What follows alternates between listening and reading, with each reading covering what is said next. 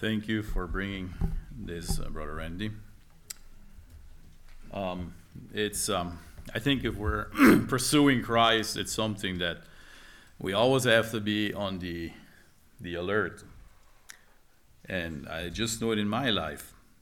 It's, um, we have to realize that the enemy is out to, to hinder, to destroy any work of Christ.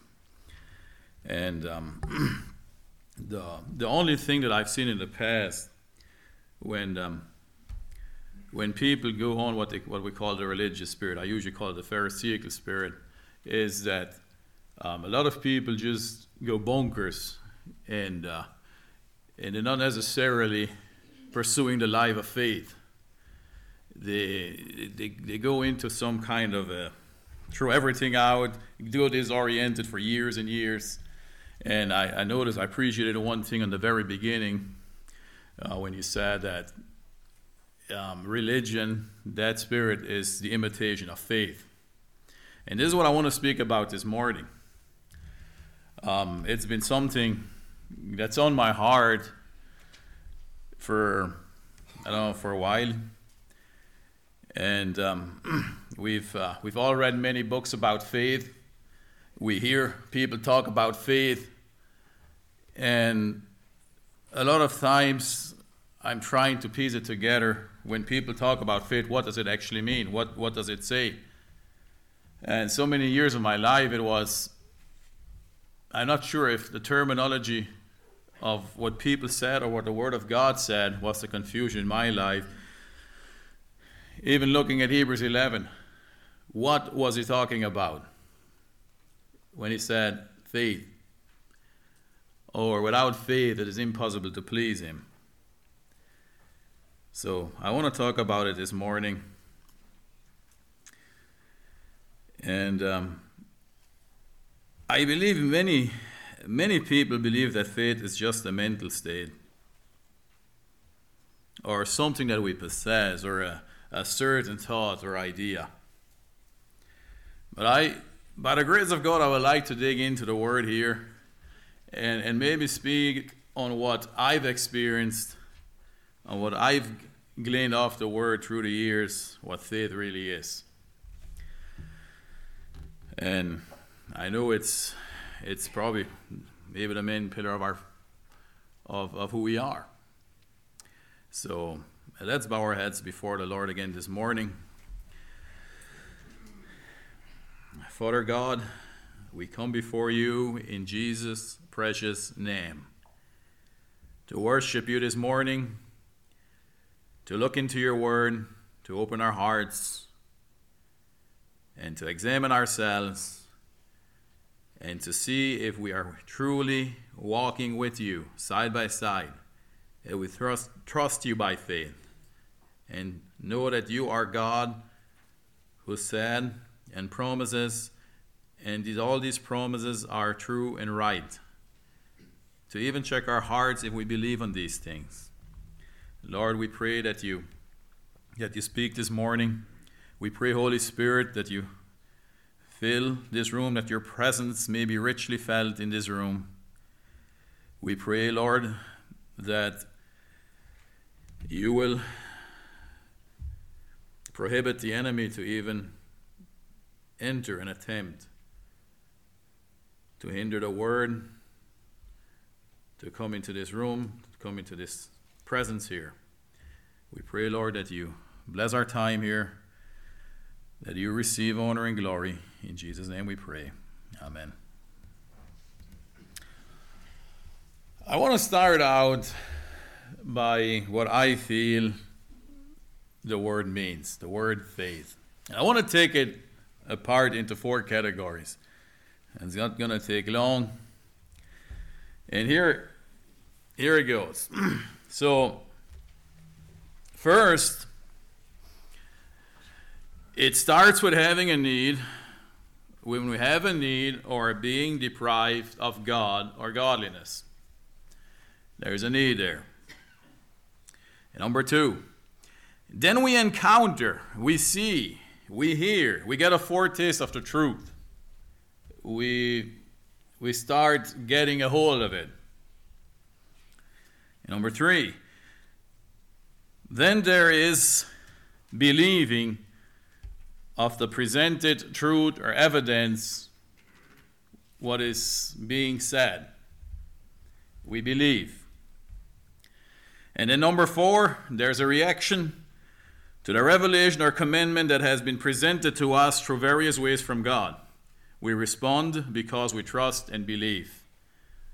And that equals faith. And you can see it's a, it's a whole package. It's the, the complete package rather than just the first one, seeing, or maybe the first two points I had here, seeing and maybe believing, and then happily walk our way. Um, if we stop halfway in our walk, there's one end here that is shipwreck. That is no faith, no walk with Christ, no godliness. That's what Jesus said at the end of the Sermon on the Mount. It's like building a house on the sand. So once this pattern has started, I believe it will somewhat to that caliber um, repeat itself throughout our life as we serve Christ. As it says in James 2:17, even so faith, if it had not works, is dead, being alone. Works, if it had not, now faith, if it had not works, is dead, being alone. and we have to be to have to realize that the works, I believe, in James are attached to the word faith. They go together. Is it's again not believing something here and doing something of our own over here and trying to put them together. The works are a direct result of trusting and believing the commandments of Christ. So I want to look at the word here and, and present three different ways that I've known it in the past. And I'll try my best to ex- um, explain it. And um, they are my own observations. And I believe the first one is the one we're the most familiar with. Uh, I feel that there's some error in the, in the interpretation of it and the way it is interpreted, it's, it's something, faith is something that we possess and hold on to. Like, it's more, probably more looked like as something that we believe in. It is more the position of a fundamentalist. It's, a, if you think about it, it's a mixture between Anabaptism and Protestant. Where from the Anabaptists it would be the conservative streak, and the package from the Protestants, it's the mental illusion of that particular position. If I would be holding on to that type of faith, I would say, I believe in the whole list of doctrines, and I will hold on to them. I don't believe in divorce and remarriage. I don't believe in, uh, in killing another person. I don't believe in war. Um, I don't believe in swearing an oath. We, we're all familiar with that. I would say I believe in that whole list of doctrines, and I would hold on to them. I say that's my faith. Then, or when I will be challenged with a certain one, like, uh, for example, a conscientious objector, I will choose what my doctrine deems me to be because it's my faith. And it's not all that bad. It actually cultivates a good culture, a godly culture. Doctrine is important.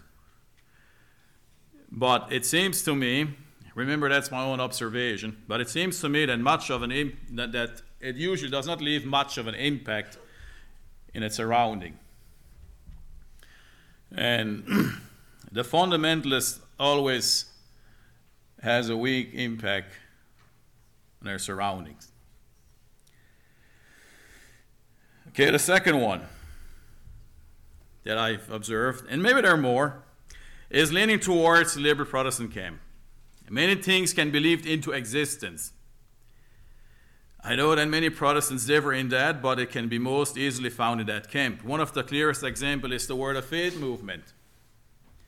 At its core, a, a, person is a Christian. In exchange, he gets to be happy and rich and prosperous. Preachers take advantage of this approach and trick their followers into giving them donations, and in return, they will be blessed all the more. Many people are deceived just because they use the name of Christ. Faith in that camp is also defined as something that I believe in, but fail to respond to the required action it presents. And we've probably heard it a lot of times that even the Word of God is more a book of suggestions than it is a, the, the real Word of God, the authoritative Word of God, and the commandments of God. And I believe if we're honest, we can look back at these two uh, positions and look at faith and we say, mm, I think I've been found in, in both of them, if not still am found in both of them. so, the, the third one, I believe, is the biblical term that we can piece together from the Word of God. It's this faith where all the men of faith tend to go to report in Hebrews 11. When the Bible speaks about faith, it is a deeper meaning than what we generally get today. It is extremely important that we comprehend it. And I say again, it's extremely important that we comprehend it. I believe without it, we don't have a walk. I believe without it, we're dead. In Hebrews 11:6, we get this verse that should stop us in our tracks and ponder and wonder what the writer presented here. But without faith, it is impossible to please him. For he that cometh to God must believe that he is, and that he is a rewarder of them that diligently seek him. And diligently seek him is also seeking what he's saying, his commandments, and living by these commandments, and that He is a rewarder if we do these things, just like we see in Hebrews 11. so, if you think about that, what is the end goal of a Christian? What is our end goal? If you think about it for a minute, what is our end goal? Isn't it to please God? I think it, that is what we'll be judged by.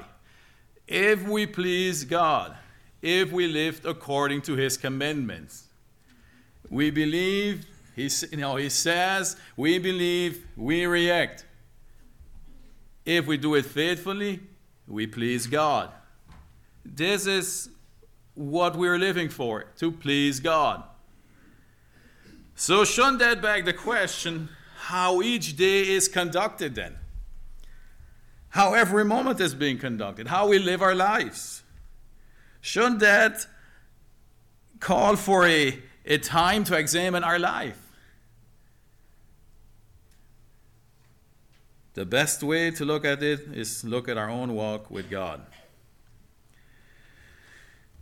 Look at our own walk. If we're sitting here and say we're on a journey, we've started the walk of faith, let's look at it. It starts by faith. When we are sitting here, we say we're believers, we say that we've been cleansed, we say that the only way we're, we found grace in the eyes of God is through the blood of the Lamb. It started by faith, a call from darkness to light. A call from darkness to light. in uh, Colossians 2:13.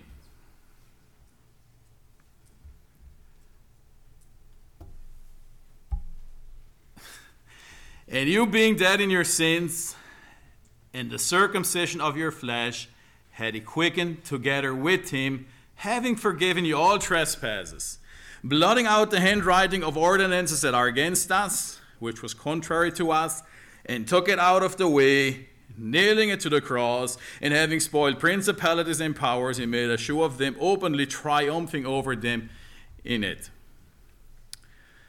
Now, is this true for our life? Have we fully grasped and believed that? Even the young people sitting here, uh, young in the faith, fresh, can we identify with these verses?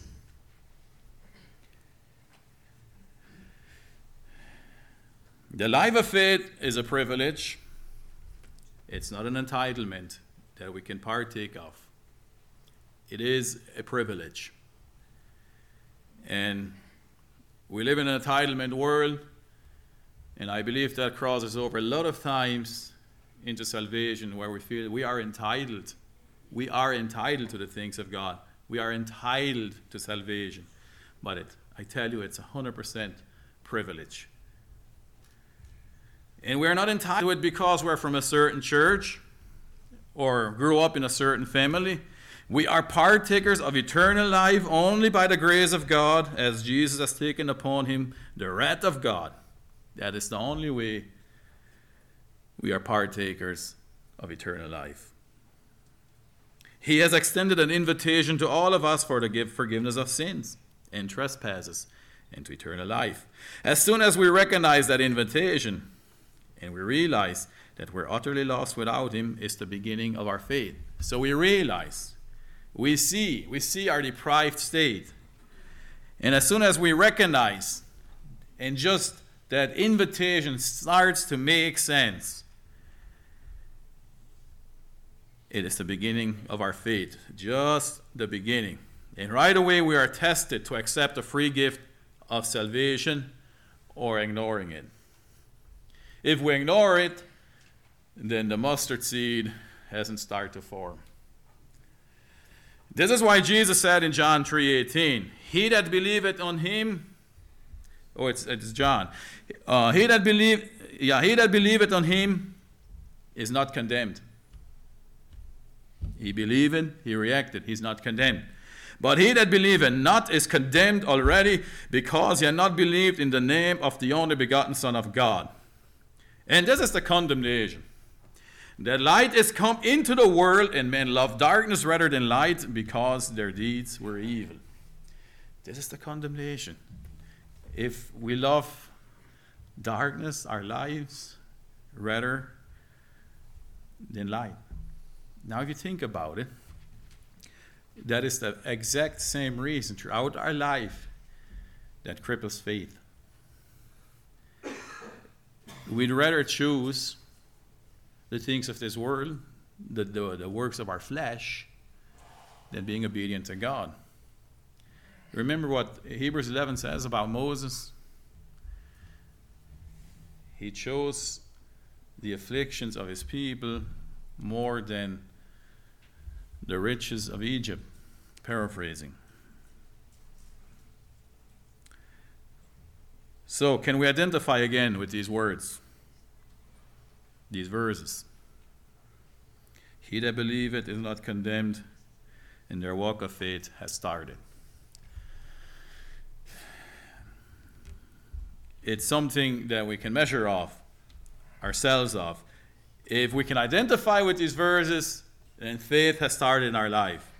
On the other hand, there's condemnation that we that we have seen the light, but we love darkness rather than light and faith is dead.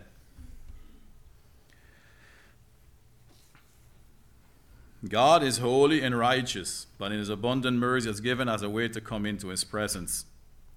And that is only by the blood of the Lamb. That is the only way we'll ever find favor in the eyes of God. In order for that to happen, we have to accept the forgiveness, the forgiveness of God through the cross. Repent and start walking newness of life. Once that has happened, our act our first act of faith has com- was completed, and the faith, as small as a mustard seed, has sprung up, and we continue to nurture and build on that beginning. So, can we appreciate that? The way faith has started and has made us members of the household of God. We received the word, we looked at it, and then we reacted. If we reacted in obedience, then it produced a work that completes faith in our lives. God then responds He is a rewarder of them that diligently seek Him.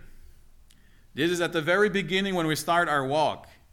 And if we have not started it, this is how we started it. God then responds by coming into our lives and makes his abode with us through the Holy Spirit, as we read in Ephesians 1, verses 13 and 14. Is another very important verses. Ephesians 1, verse 13, in whom ye also trusted, in whom ye also trusted what he said. After that, you have heard the word of truth, the gospel of our salvation, in whom also after that ye believed, ye were sealed with, the, with that Holy Spirit of promise. You were sealed with that Holy Spirit of promise, which is the earnest of our inheritance, until the redemption of the purchased possession unto the praise of his glory, which is the earnest, that is the down payment, that is the sign, until the redemption, the Holy Spirit. To measure our faith is a very simple fashion then. Once we believe, once He rewards, how do we measure our faith? It's very simple. If we have taken and accepted the forgiveness of Christ, shortly thereafter, fruits will start to follow. Very simple. And remember Ephesians 1:13, we were sealed with the Holy Spirit of promise. What are the fruits of that Holy Spirit? Love, joy, peace, long suffering, gentleness, goodness, faith, meekness, temperance. If the first work of faith has worked in our lives, this is how people eventually, or not just right away maybe, will start to define our character meek, joyful, long suffering. Because the Holy Spirit leads, directs, the Holy Spirit is on the throne because I believed what He said. This is how our character will eventually be defined as love, joy, peace, long suffering, gentleness, goodness, faith, meekness, temperance.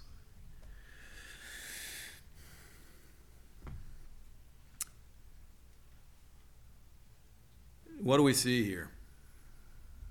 We see a reward of them that diligently seek Him. So we can see the working of faith. We see the need or calling, and we reacted. Even so, faith, if it had not works, is dead, being alone. It's there's nothing there. Without our reaction, we're not, don't have faith, we're faithless. What's the opposite of faithless? Faithful. God placed the Spirit within us, desires to lead and direct us. The only way we can measure if we're faithful to, to God is that we show forth works of obedience. So, looking back now, can we truthfully say this has happened in our life? Can we say that the work has begun? Is that our character? The fruits of the Holy Spirit? If it is, then the life of faith continues. It continues, it doesn't stop there.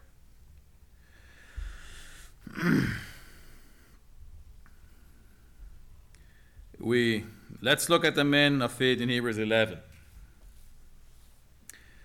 By faith, verse 4, by faith Abel offered unto God a more excellent sacrifice than Cain. In verse 5, by faith Enoch was translated he should not see death. By faith Noah being warned of God of things not seen as yet, of things not seen as yet, moved with fear, prepared an ark to the saving of his house. By faith, Abraham, when he was called to go uh, into a place which he should after receive for inheritance, obeyed. And he went out not knowing whither he went. Through faith also Sarah received strength to conceive seed and was delivered of a child when she was past age, because she judged him faithful who had promised. Verse 17 By faith Abraham, when he was tried, offered up Isaac. By faith Isaac blessed Jacob and Esau concerning things to come. 21 By faith Jacob, when he was dying, blessed both the sons of Joseph and worship, leaning upon the top of his staff. By faith Joseph, when he died, made a mention of the departing of the children of Israel and gave commandment concerning his bones. Because he believed that what God had promised, that they will get out of Egypt, out of this bondage. He believed that, and he said, and he told him to take his bones. By faith, Moses, when he was born, was hid three months of his parents because he was a proper child, and they were not afraid of the king's commandment. By faith, Moses, when he was come to years, refused to be called the son of Pharaoh's daughter, choosing rather to suffer affliction with the people of God than to enjoy the pleasures of sin for a season. By faith, they passed through the Red Sea as by dry land, which Egyptians, Egyptians are saying to do were drowning. By faith, the walls of Jericho fell down after they were compassed about seven days. By faith, the heart of Rahab perished, not with them that believed not, when she had received the spies with peace. And the writer said he would have gone on, covered many more, but time would fail him. But what we would realize that these people, these men of faith and these women of faith, lived that life, that, that pattern, seeing, believing, reacting. Without the reaction, it's dead.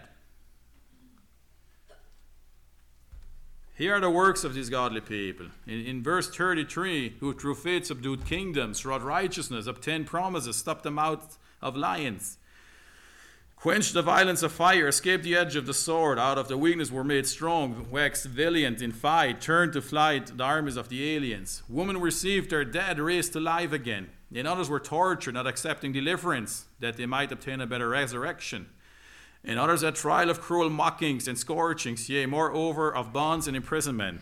They were stoned, they were sawn asunder, were tempted, were slain with the sword. They wandered about in sheepskin and goatskin, being destitute, afflicted, tormented, of whom the world was not worthy. They wandered in deserts and in mountains and in dens and caves of the earth. We look at these works of these people and the impact they've made and I start wondering about the life of faith that I have.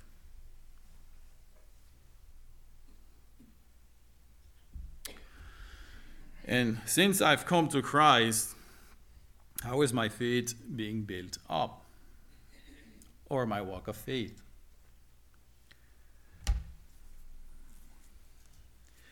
The point where we're going with this message is to take the Word of God and follow it with all diligence. Follow it with all diligence. This is faith. Remember the biblical definition of faith that is more than a mental aspiration. To have faith in God is to believe and to be faithful in the commandments that He gives us, and that He is a rewarder of them that diligently seek Him. In Romans 1:16, for I'm not ashamed of the gospel of Christ for it is the power of God unto salvation to everyone that believeth, to the Jews first, and also to the Greek.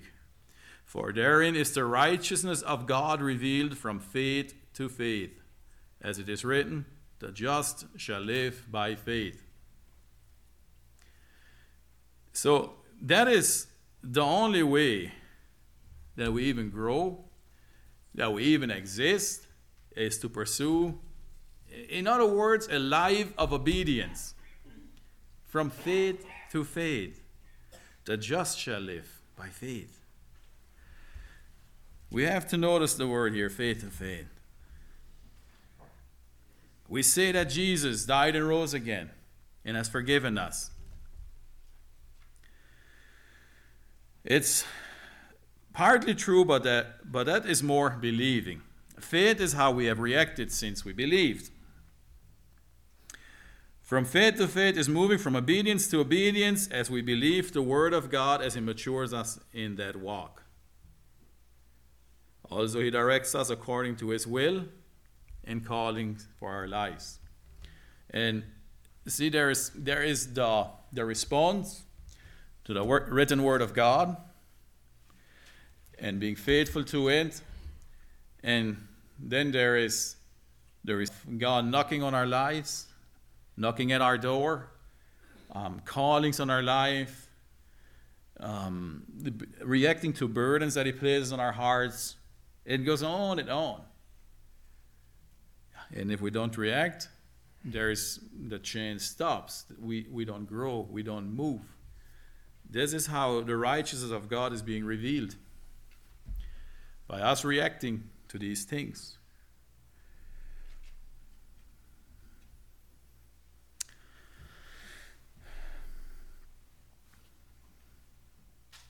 So often we run into people, especially younger people, that are totally discouraged and cannot find any fulfillment in Christ. See it so many times. Well, I venture to say that they're not being faithful to the Word of God. They are faithless, not faithful. And it's, it, it can so easily, we can so easily fall into that. Even what we heard in the opening of going down our own ways of choosing what we call righteous. And not being faithful to the things that God places in our lives and being faithful to these things. And I believe if we're not faithful to what God has given us, we will lose heart, we will lose purpose, and we will be discouraged.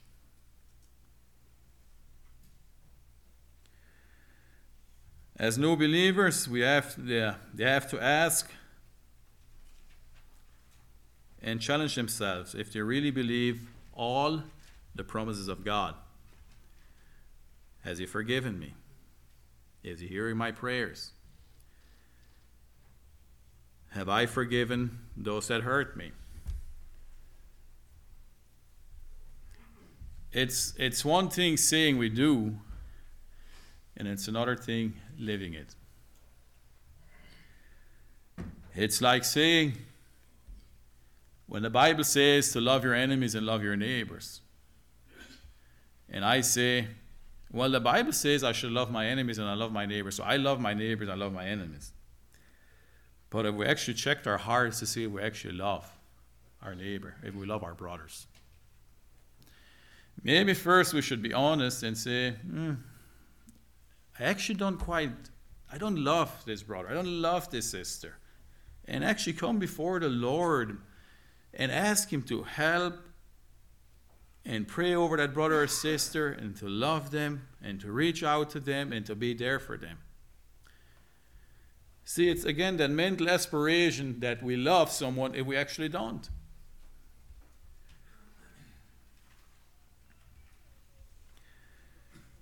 For as, as new believers, as struggling, maybe young people, do we take this simple commandment serious in the Word of God as draw nigh to God and He will draw nigh to you? Cleanse your hands, ye sinners, and purify your hearts, ye double minded. If we do not take this verse at face value as what at what it says, then we'll be disheartened, we'll be disoriented. Remember, once we do it, then it's faith.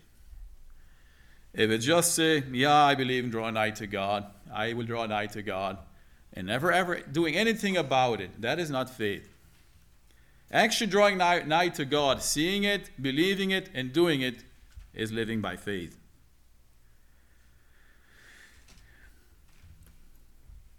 Or maybe if there's discouragement, disorientation, maybe we're unfaithful to, the small things because maybe of discomfort in life. Maybe it doesn't quite fit what I really want to do? Well, that again will not help us out. So, as we continue in our journey of faith, I have a few challenges here I'd like to evaluate. If we have a mental aspiration of faith, uh, or an ideology, or if we are walking by faith. Number one, again, I conducted it myself, so they're not in any book. Do I find myself seeking the will of God for my life? Because of this, there's a burning desire to serve God and His people. Do I find in my life that I love the things that Jesus did? And we have to be honest in seeking and actually asking ourselves these questions. Do I seek the will of God for my life? Is it even on my prayer list? Is the calling of God on my life on my prayer list? Is do am I serious about seeking the face of God? if, if we can't say yes to these things, then we're not walking the walk of faith.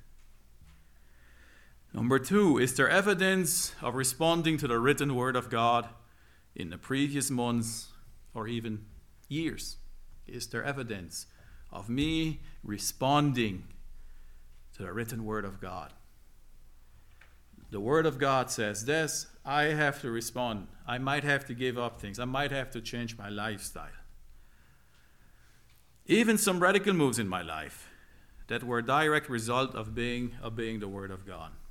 Can I look back and see where the Word of God has changed my lifestyle, my life?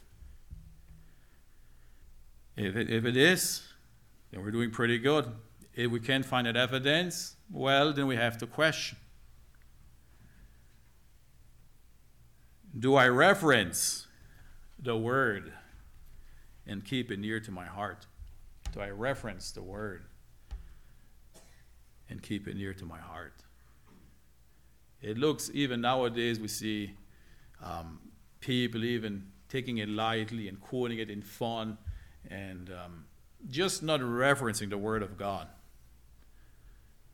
And I believe it's, it's, um, it's another sign it, it's not dear to me. I, I don't reverence, I don't place it as the final authority in my life that, that, that gets a reaction out of my life. Is there evidence of responding to revelations or callings of God in my life? Especially when it comes to ministry work outside of my own of my own personal preferences and needs. Is there evidence of such works in my life. Um, God unburdens, revelations, uh, God touching our hearts, and we reacting to that. Especially when it comes to to ministry work or any work that is outside of my personal preference or outside my personal surroundings, my bubble. Is there evidence of such work? Is there evidence in my life that I was willing to sacrifice standards and comforts to stay obedient to the Word of God? Number five, is there evidence in my life that I was willing to sacrifice, give up, to stay obedient to the Word of God? Number six, is there evidence that I'm willing to surrender my idols and, the earthly, and earthly possessions that I hold dear for the sake of the gospel? Am I willing to give idols up? Am I willing to leave them behind for the sake of the gospel? Am I willing to give up the things that I really hold dear for the sake of the gospel, earthly things? Is there evidence that I've done it? Again, we can say, yes, I would do it in a heartbeat. But if we look back, have we done it? That is who we are. Is there any evidence in my life that I esteem the body of Christ dearer and more precious than blood, family, and relatives? This is a hard one. I always find that amongst our people, probably one of the biggest challenges of the commandments of Christ to give up family, everything for the sake of the gospel. Oh, it's a tough one. And to see the working and the moving of Christ, to give all that up, are we willing? And is there evidence that we're willing to do it? Is there evidence that we have? Hey, maybe sometimes we have, we're not have been able to do it, but at least are we willing? And if we have, if we, and if we could, is there evidence?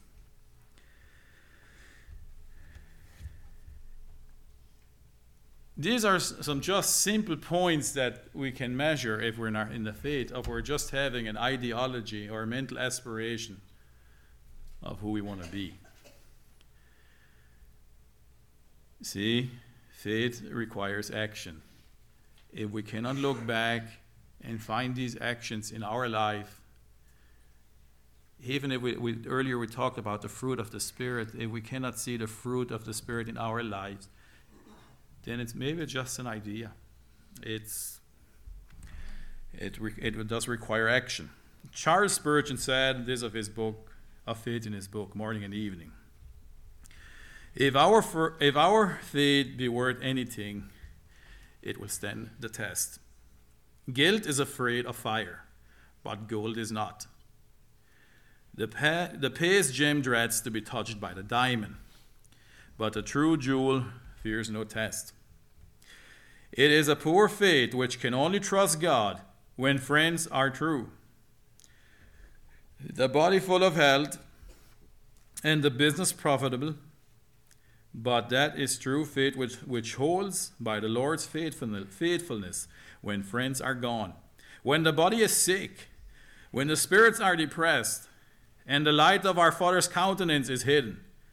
A faith which can say, in the di- direst trouble, Though he slay me, yet will I trust in him, is heaven born faith. In closing, one of our best loved hymns of faith, It is Well with My Soul. It was written by Horatio Spafford, and Mr. Spafford was a wealthy businessman in Chicago. Chicago. Um, he lost much of his real estate holdings in the Great Chicago Fire. Um, he lost his son to scarlet fever, I believe, before that fire. And so after the fire, just to maybe find rest and relief. He sent his wife and four daughters on a ship to Europe, intending to join them later for a time of rest as well as to assist Moody and Sankey with a revival in Great Britain. But the voyage was struck by disaster, and Spafford received the cable from his wife with a painful message saved alone. Spafford quickly made arrangements to join his wife when they reached the spot where his daughters had drowned, Spafford marked that sad event with words of hope. When peace like a river attended my way, when sorrows like sea billows roll, whatever my lot, thou hast taught me to say, It is well, it is well with my soul. Whatever my lot, thou hast taught me to say, It is well, it is well with my soul. We can only say these words truthfully from our, truthfully from our hearts if we've lived that life of faith. And we can stand in our greatest disaster, we can stand in the greatest calamity and say, It is well, it is well with my soul, because we trust the one who has faithfully rewarded whom we sought in good times and bad times. And we can say, It is well, it is well with my soul. These powerful words written in the midst of such pain are a reminder to us today that even though we may be enduring great suffering and hardship, it is not the end of God's plan for us. Sometimes God's children get discouraged because it appears that life is going better for those who are doing wrong. Yet the end result of both paths is already settled. Those who fear God will be able to say, It is well. Those who oppose God will quickly find that the end of their path is death and destruction. Keeping the end results in mind helps us keep doing right.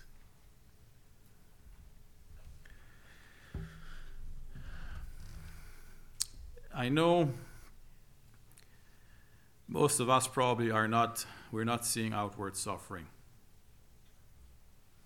But I know that are people even sitting in this room or are listening to this message who are struggling with acceptance and love, forgiveness.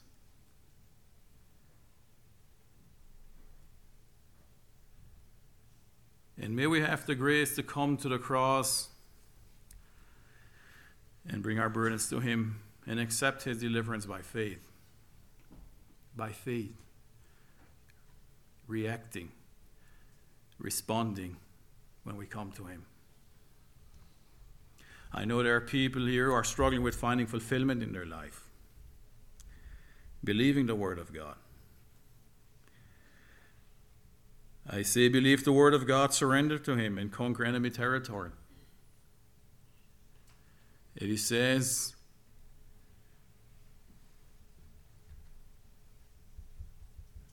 if you feel Him say surrender, you surrender. How we surrender? There's action, there's results, and He will reward. May we, as we come to the end of our journey, as we live our lives, and whenever we face calamity because of our life of faith, be able to say, It is well with my soul. Whatever my lot, thou hast taught me to say, It is well, it is well with my soul. Amen.